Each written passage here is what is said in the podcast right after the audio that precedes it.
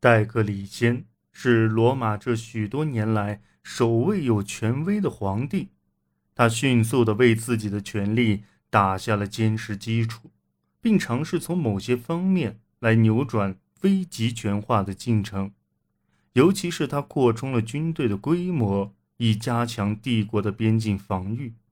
所有的新兵和长官都能获得军饷，为此。他还改革并调整了税收体系，他又尝试制定最高物价与薪酬，还创立了一种在各行省通行的统一货币。然而，这些措施并不适应时代的发展，大多被人们所忽略。在朝廷中，术语及仪式的改变，强化了对皇权现实情况的新的现实性的承认。皇帝并不仅仅是为与元老院合作进行统治的公民，而是主和神。他的臣民在他面前必须匍匐在地。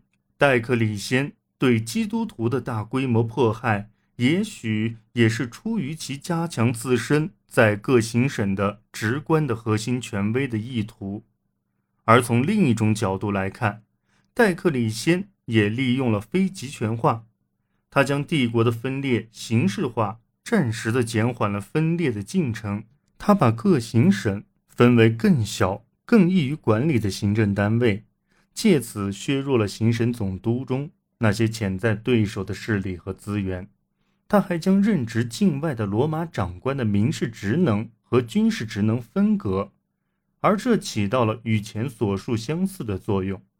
最后。他还结束了军队统领之间经常因内斗而相互开战的局面，将皇权平分，由两位统治地位相等的皇帝分别统治帝国的东西两部，二人之下再分别设立一个副职，是奥古斯都这一正直的假定继承人。这种体制被称为四帝共治制，为罗马帝国最后岁月的皇权统治。提供了基本模式。至公元四世纪末，帝国的东西两部实际上已经独立于彼此。不过，这一模式也经常被修改，而且最终也没能在戴克里先退位后防止内战的爆发。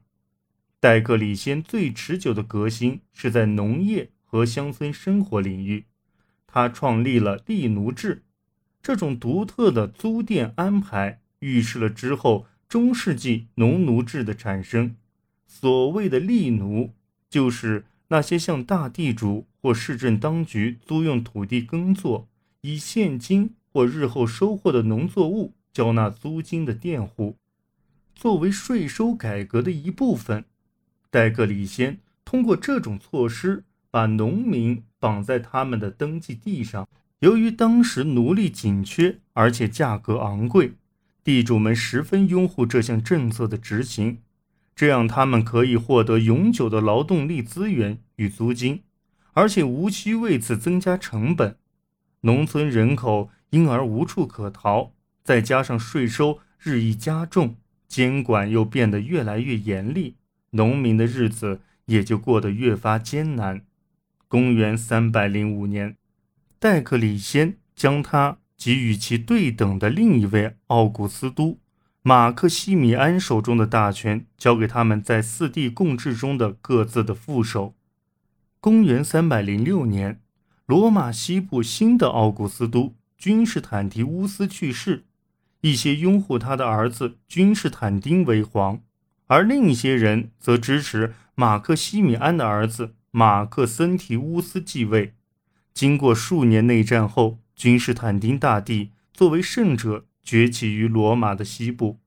公元三百二十四年，他打败了东部那位奥古斯都，使帝国暂时重归统一状态，处于唯一一位统治者的治理之下。他还抗击了日耳曼人和哥特人，于公元三百三十年建都君士坦丁堡。该城成为他展示财富及基督教信仰的地方。也象征了帝国东部新兴的重要性。与此同时，西部的首都从罗马迁至米兰。公元四世纪时，君士坦丁的继任者们要面对日耳曼人的再度侵袭，而此时波斯人也在东罗马的领土上大有斩获。公元三百七十六年，受匈奴逼迫，哥特人越过多瑙河。公元378年，他们在阿德里安堡打败了罗马军团。罗马东西部之间的分裂问题不久重又冒头。公元379年，狄奥多西成为罗马东部奥古斯都，他率军抵抗哥特人的入侵，战败后与哥特人结盟。把黑海地区的行省领土割给他们。公元386年，他在与波斯人的战斗中失利，再次割让了有争议的领土。狄奥多西大帝是一位狂热的基督徒，在位期间积极取缔异教，进一步巩固了基督教会与罗马帝国之间的关系。他临终前让自己两个儿子。分别当了东西罗马的奥古斯都，在东罗马帝国大有复苏景象，尤其是在查士丁和查士丁尼统治时期。不过，西罗马帝国到公元六世纪时已经更换了不同的统治者。公元五世纪初期，罗马帝国的哥特各部族在亚拉里克的统治率领下团结起来。这支西哥特人从巴尔干半岛和黑海地区向西迁移，面对滚滚而来的哥特人大潮，西罗马政府从米兰退到拉文纳。公元410年，西哥特人洗劫了罗马，随后在高卢和西班牙建立了自己的王国。然而，更糟的事还在后头。公元429年。旺达尔人进攻北非，公元442年，整个北非成了他们的天下。同时，由于不堪忍受税收及利农制的重负，罗马的农民开始造反。零星的叛乱逐渐演变成持续的游击战，不断的困扰着地方统帅和官员们。西罗马帝国终于渐趋瓦解。在苟延残喘的罗马行政管理中，西哥特人占了最高的指挥权，拥有最大的影响力。公元476年，西哥特国王奥多亚克废除了最后一位西罗马皇帝罗慕路斯·奥古斯都鲁，哥特人重新统一意大利、西班牙和高卢南部，向教会及东罗马帝国皇帝示好。以罗马人的管制方式进行统治，罗马原属各行省的民众也许并不察觉，或许也不在意他们的统治者已不再是罗马人。但是罗马人是最早用普遍的公民身份来统一欧洲的，而且他们的遗产流传了下来。罗马人的语言、道路和法规成了现代欧洲的基石的一部分。他们构筑在古老传统的基础之上，反过来又成为其后文化的基础。